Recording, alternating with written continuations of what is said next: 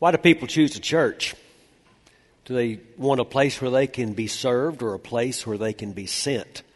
Uh, before you stand some people ready to be sent uh, into a field where we have actually been in significant ways for the past two years, the Hurst Garden Apartments. And before I pray over them, I want you to know more about that work and what we are sending them to do.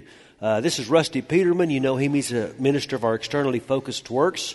Rusty, uh, take a moment and tell us what's been going on the last two years in Hurst Garden Apartments. Well, Rick, this is, I'd just love to tell this story because really, long before we started there, this was God's story. And uh, God brought a Christian couple as owners to Hurst Gardens many years ago, and they had the kingdom in their hearts. And they wanted to plant kingdom seeds within this small community. About four years ago, a Christian couple, young Christian couple, came there, and God put on their hearts to reach out to their neighbors, to get to know the kids, and they started ministering. And that's what prompted the owners to give us a call a couple of years ago to come join this Christian couple and began just walking in the way of Jesus within that tiny complex. And so two years ago, School by the Pool started with a group of us going over and teaching kids on Monday nights, helping them with their homework, telling them Bible stories. And then, not long after uh, School by the Pool got started, other groups began uh, coming over to Hurst Gardens. We had Bible classes and small groups and uh, the aroma ministry. And then, what we saw developed is just God beginning to work in the hearts of people there so that uh, VBS was held this last August, and we had the singles 50s group and the, our Rwanda mission team. The kids really clicked with that group. And then later in the fall, we had a group of men go over and do some improvements in the clubhouse. And then in December, we had the community Christmas. About 40 of us went over and we hosted over 100 of the residents and they got to stuff themselves with uh, just holiday goodies that had been prepared for them, and there were door prizes and games and kids singing Christmas carols. And it was just a, an example to the people there of how friendly and how fun Christians can be. So that's just part of the story. Uh, let me share with you a statistic that's going to shock you. The Barna Group says that uh, apparently only about 1% of people who live in apartments in America attend a church. 1%. It's the greatest mission field in this country. And we feel like God has put us in a position to take our ministry there to the next level. And that's what these people here are ready to do. So tell us what's about to happen, Rusty. Well, the next level is since so many people in apartments, this high percentage are unchurched, what we're going to do is take church to the people. And so the owners have asked us and the residents have asked us, and this group represents just a small group of people that uh, are committed to praying for Hurst Gardens, going to Hurst Gardens, helping to plant a church there in the clubhouse, which will begin next month called The Gathering. Yeah, there was a group that came last night, and there will be another group at the next service. All told, there's over about 40 people, and it's my understanding they're going to start meeting there weekly in the clubhouse with people there from the church, uh, the apartment complex. It's going to call it the gathering, and, and, we're going to take church to that apartment complex. And I'm excited. And these people are a part of your church family, willing to be sent uh, uh, to serve in that significant way. How can we, the rest of us, support them and you and what's happening there? Well, today we're going to have just a special time of prayer. And, and, even in your individual prayers, I just pray that you'll be lifting up Hurst Gardens and that you'll also be calling on God to touch the hearts of people in this church that still God wants to them to go there and, and be a blessing to people in that place. And if you're interested in finding out ways that you could kind of jump on board on the story that God is, is writing there at Hurst Gardens, just give me an email, send me an email, or give me a call, and, and we'll find a way that, that God has called you to go to that place. Amen. I'm going to pray over these people, and I'd like you just take your hand and place it in their direction and just join me as we give them this blessing. So now, Father, I pray in Jesus' name over these who are willing to be sent. They don't want to be comfortable, they want uh, to be used. Uh, they want to go where they are needed, Father, and, and they're needed there. Uh, in a part of the city that uh, churches for too long have ignored and driven past and not noticed. But you've always noticed and you've always been there. And, you love with a passion every resident of that community, Father, and they need Jesus. And so bless them, keep them safe, keep them encouraged, uh, keep them uh, uh, Father, determined in tough seasons to be uh, the hands and the feet and the, and the voice of Jesus. And give us, Father, a passion for this city and, and give us, Father, a, a greater, a greater determination uh, to be Jesus in this community. I pray a special blessing on these and for those who will join them, uh, that we can be truly uh, light and salt in this city. In Jesus' name I pray for them. Amen. Very elderly lady was at the corner of a busy downtown intersection and she was very fearful as the cars whizzed by rapidly when suddenly she felt a hand placed inside the crook of her arm. And a young man said, May I cross the street with you? Well, it's just what she wanted to hear. But you've never seen a crossing like this one. They zigged and they zagged. They almost got hit three times by cars. And when they finally got to the other side, she was furious. And she said, You call that helping? You walk like you're blind. And the young man said, I am blind. That's why I said, May I cross the street with you? and the point is, I don't care how sincere you are. If you don't have vision, if you don't know where you're going, you're probably not going to get there. And that's why churches can be very sincere, but they still need a clear call from God. And I've spent the, I'm spending this month in reminding you of what that call is. Now, next week, we will return to our 2020 vision. We'll give you an update on what's happening as God is using us to make a difference in our world. But I've chosen to take the first three weekends of this month to remind you of our mission statement and our strategy. Look at it with me again. We are trying to grow followers of Jesus through worship, we talked about that two weekends ago. Through community, we talked about that last weekend. That's why small groups are so important here. And through service, which we'll talk about in just a moment. But I want for a second to look at those first three words growing followers in Jesus. William Willimon tells a great story. He was for many years the chaplain at uh, the chapel at Duke University that a father of one of the students called him one day and he was upset. And he said, This is your fault. I hold you completely responsible. It seems that his daughter, who had just graduated with a degree in mechanical engineering from Duke University, was going to go down to Haiti with a Christian mission group and, in the father's words, waste her degree digging ditches. And, and Willimon tried to respond to what a noble thing she had decided to do, but the father would have none of it. And so finally, Willimon bowed his back a little bit and said, No, wait a second. You got this ball rolling. You read her Bible stories when she was little. You took her to Sunday school. You introduced her to Jesus, not me. And the father said, Yes. But all I ever wanted her to be was a Presbyterian. Now, I don't tell that story to criticize Presbyterians. I think there are people like that father in every Christian tribe in America who want to raise children that will go to church and wear the title Christian, but not be radical Jesus followers. Have we created a church culture where it's possible to be a Christian and not be a follower of Jesus? Because you need to know something. Jesus never once asked anybody to accept him. He asked people to follow him. That's what we're trying to do here. Other churches may have other strategies. There's not just one way to create a follower of Jesus, but there's just one goal to help you grow in Christ's likeness, to grow as a follower of Jesus. We believe regular worship has got to be a part of that strategy. We believe community and accountability and fellowship has got to be a part of that strategy. And we believe work, a service has to be. That you need to expand your heart in fellowship. You need to focus your mind through worship and you need to get your hands dirty if you're going to grow as a follower of Jesus. In fact, I want you to write this down. That servant is a Christ follower's identity in the family. That not all followers of Jesus are called to ministry as a career like I have been, but all of you are called to full time Christian service.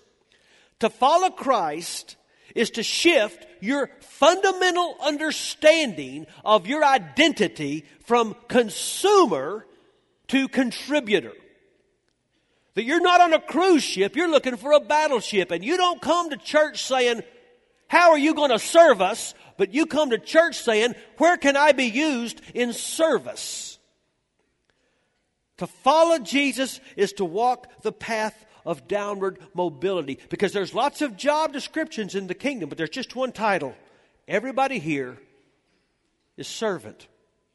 And Jesus didn't just push us down that path, He led the way. In Mark chapter 10, He said, Whoever wants to be first must be slave of all, for even the Son of Man didn't come to be served, but to serve and to give his life as a ransom for many. Paul said that this should be our attitude in Philippians chapter 2, that it should be the same as that of Christ Jesus who being in very nature God did not consider equality with God something to be grasped, but he made himself nothing, taking the very nature of a servant. Now, question. Jesus said one time that a student is not above his master. If the master is a servant and a student can't be above the master, what does that make you and me? It's why Jesus could say in Luke chapter 17, in the same way, when you obey me, you should say, We are not worthy of praise. We are servants who've simply done our duty. There is no way you can grow in Christ unless you understand what your fundamental identity as a Christian is. You are now a servant. You're going to be in the service industry for eternity. Don't think when you get to heaven you go into retirement. You just get new roles of ways to serve God forever. So you might as well start now because let me tell you something. When you meet Jesus, there's one thing you want to hear. Well done, good and faithful servant. A couple of years ago, I told you a story about some ministers who went to Mozambique during a terrible drought, and the Christians there were suffering horribly. And some were in a refugee camp, and they met a pastor there of a church, and the church had nothing. They were literally starving. And the pastor asked a penetrating question When you're no longer able to help the needy, are you still a church? And I have thought about that question a lot over two years. If you're not helping anybody. Are you really a church? Now, let me take it to the next level. If you're not serving anybody, are you really a Christian? Can you call yourself a Christ follower if you can't point to anybody you're helping? I think too many Christians are like the rich young ruler. I mean, they're not crossing any moral boundaries, they're not cussing, they're not sleeping around, but they're not blessing anybody either. You see, discipleship is not just the absence of badness, it's the presence of active goodness in your life. Because that's how Jesus lived. He went around doing good, and we're trying to grow to be like Him. This was God's design for you before He made you. Ephesians 2 and verse 10 says, We're God's masterpiece, and He created us anew in Christ Jesus so that we can do the good things He planned for us long ago. And let me tell you, whatever God expects of you, He empowers you to do. If He calls you out of a boat to walk on water, He gives you the power to do it. If He calls you to feed the 5,000, He can multiply the sack lunch to do it. Whatever God wants you to do, He gives you the power to do. And so the second thing you got to understand about serving is this it is your spirit enabled activity in the body. I'm not saying that we're saved by our service. I'm saying that we're saved for our service in the kingdom of God. And to this end, God, now listen close, supernaturally equips every member of the body. that every servant receives the gift of the Spirit and receives a gift from the Spirit to be used to help others. And so we read in 1 Corinthians 12. Now, there are different kinds of spiritual gifts, but it is the same Holy Spirit who is the source of them all. There are different kinds of service in the church, but it is the same Lord we're serving. There are different ways God works in our lives, but it's the same God who does the work through, He does the work through all of us. A spiritual gift is given to each of us as a means of helping the entire church. Peter says the same thing in 1 Peter 4:10. God has given gifts to each of you from his great variety of spiritual gifts. Manage them well so that God's generosity can flow through you. There are no insignificant members of this church. Why? Because there are no ungifted servants in this church. Those of you that pr- appreciate symphony music have probably heard of Sir Michael Costa, one of the world's greatest conductors. And they tell a story one time they were having a rehearsal with this huge orchestra. And the lady that played the piccolo, this little small flute like instrument, took a break in the middle of the piece to rest. And suddenly he stopped the whole rehearsal and said, What happened to the piccolo? And she thought there's no way anyone could notice, I don't play for a second, but the master could. And the master does notice when anyone he has gifted doesn't use their gift. Now, I told you last week, because of my position, I am probably aware of the flaws and the warts in this church as well as anyone. The other side of that story is that because of my position, I'm probably more aware of the great victories that happen every week in this church. The stories a lot of you never get to hear, where the body, using her gifts to help others, makes a real difference. I hear stories every week. Just last week, I heard two more, so I'm going to show them to you real quickly. I want you to see the picture of little Blake. He's one of the uh, young boys in our church. Blake is three years old. He was diagnosed with autism. You can imagine how devastating that was to his parents. And when one of our groups found out about Blake, they made him their Share the Joy project. And they've contacted doctors, and with matching funds, they've been able to take care of every bill, and he's been able to see several doctors. And Blake has made amazing progress this last year. He's starting to have eye contact. He's, uh, they really do believe he's entering the world of his family for the first time ever. It was because the body, using the gifts that God has given, reached out to help. Look with me for a picture of a moment of Anthony and Stephanie Galvin. Now, Anthony knew me before I knew him because he started coming to Bible class in prison where they show the DVDs of our services. And so when Anthony was bonded out of prison, the first thing he wanted to do was get his wife and come to our church. And they started coming to our church and, and they were baptized.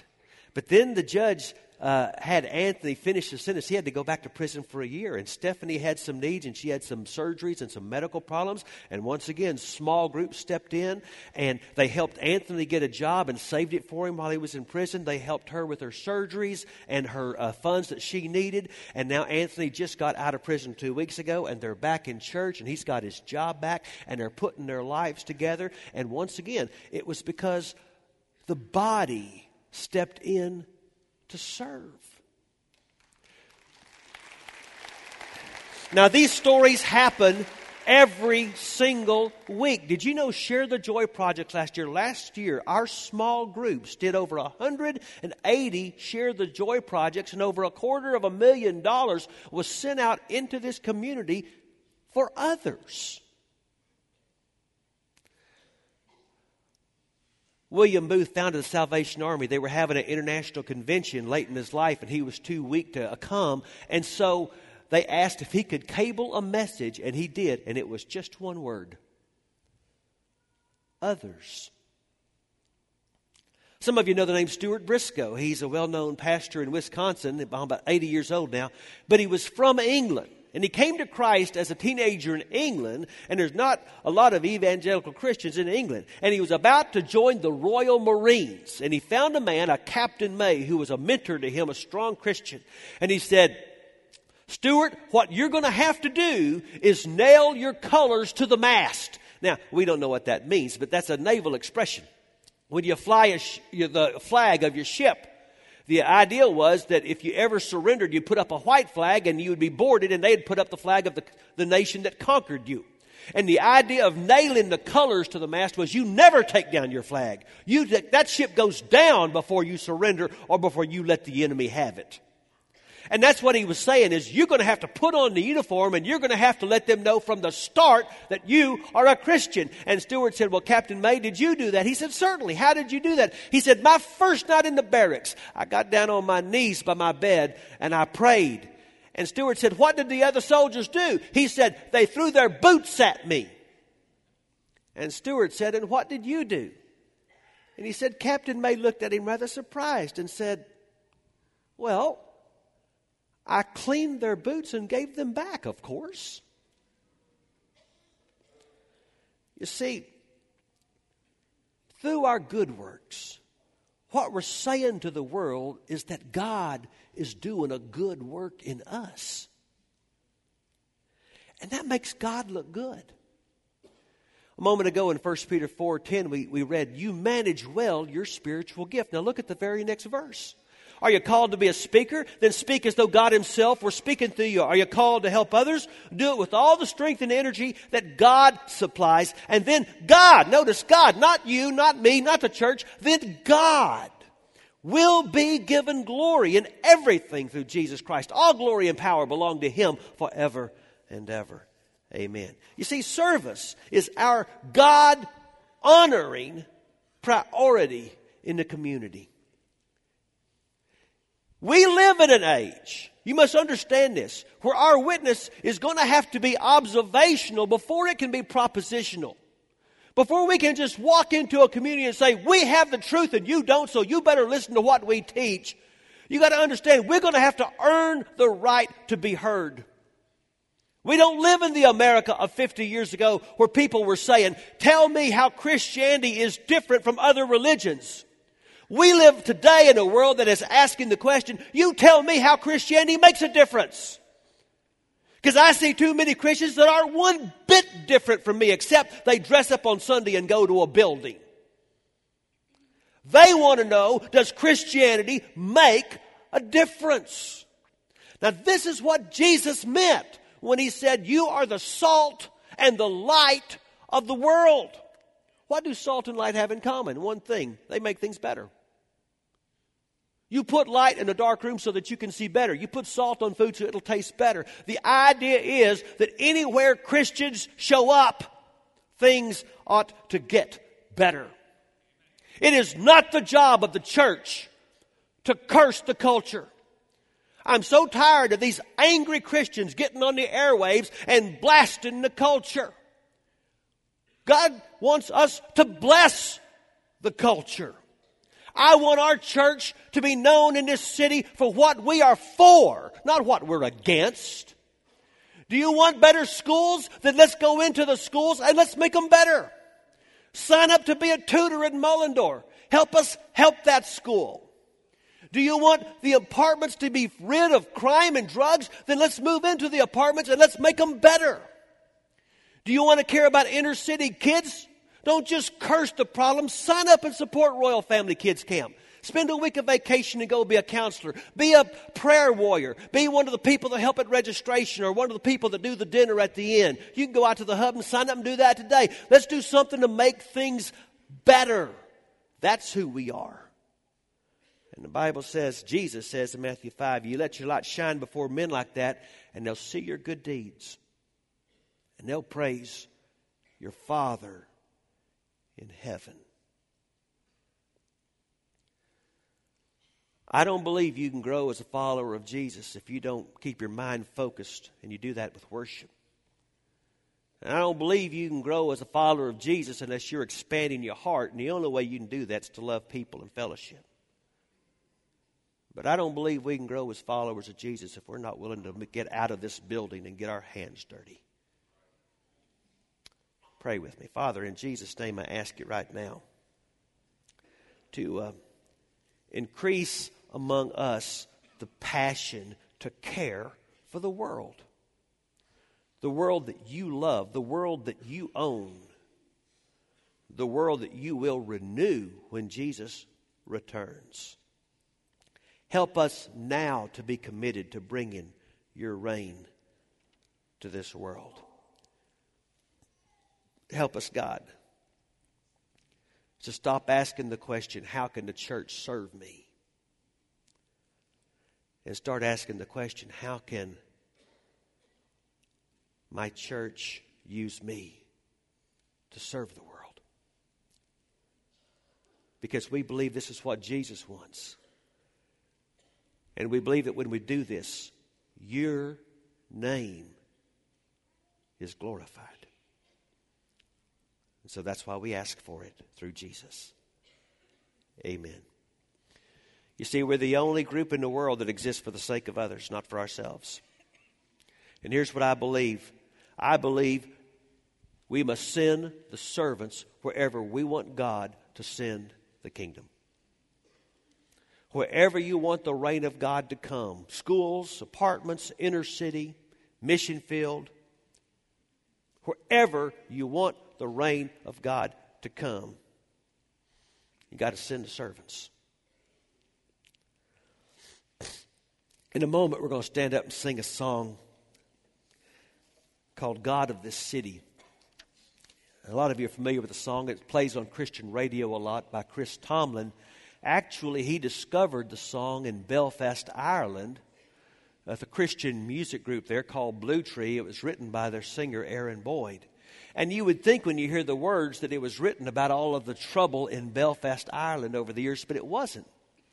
That group was sent by their church in Ireland to a mission trip in Thailand to a city called Pattaya. You probably never heard of that city. That city is known as the number one sexed tourist city in the world.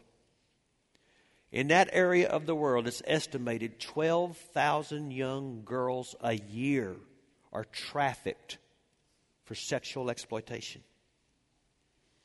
And they were there with other Christians serving, helping with orphanages, and they got the most amazing offer.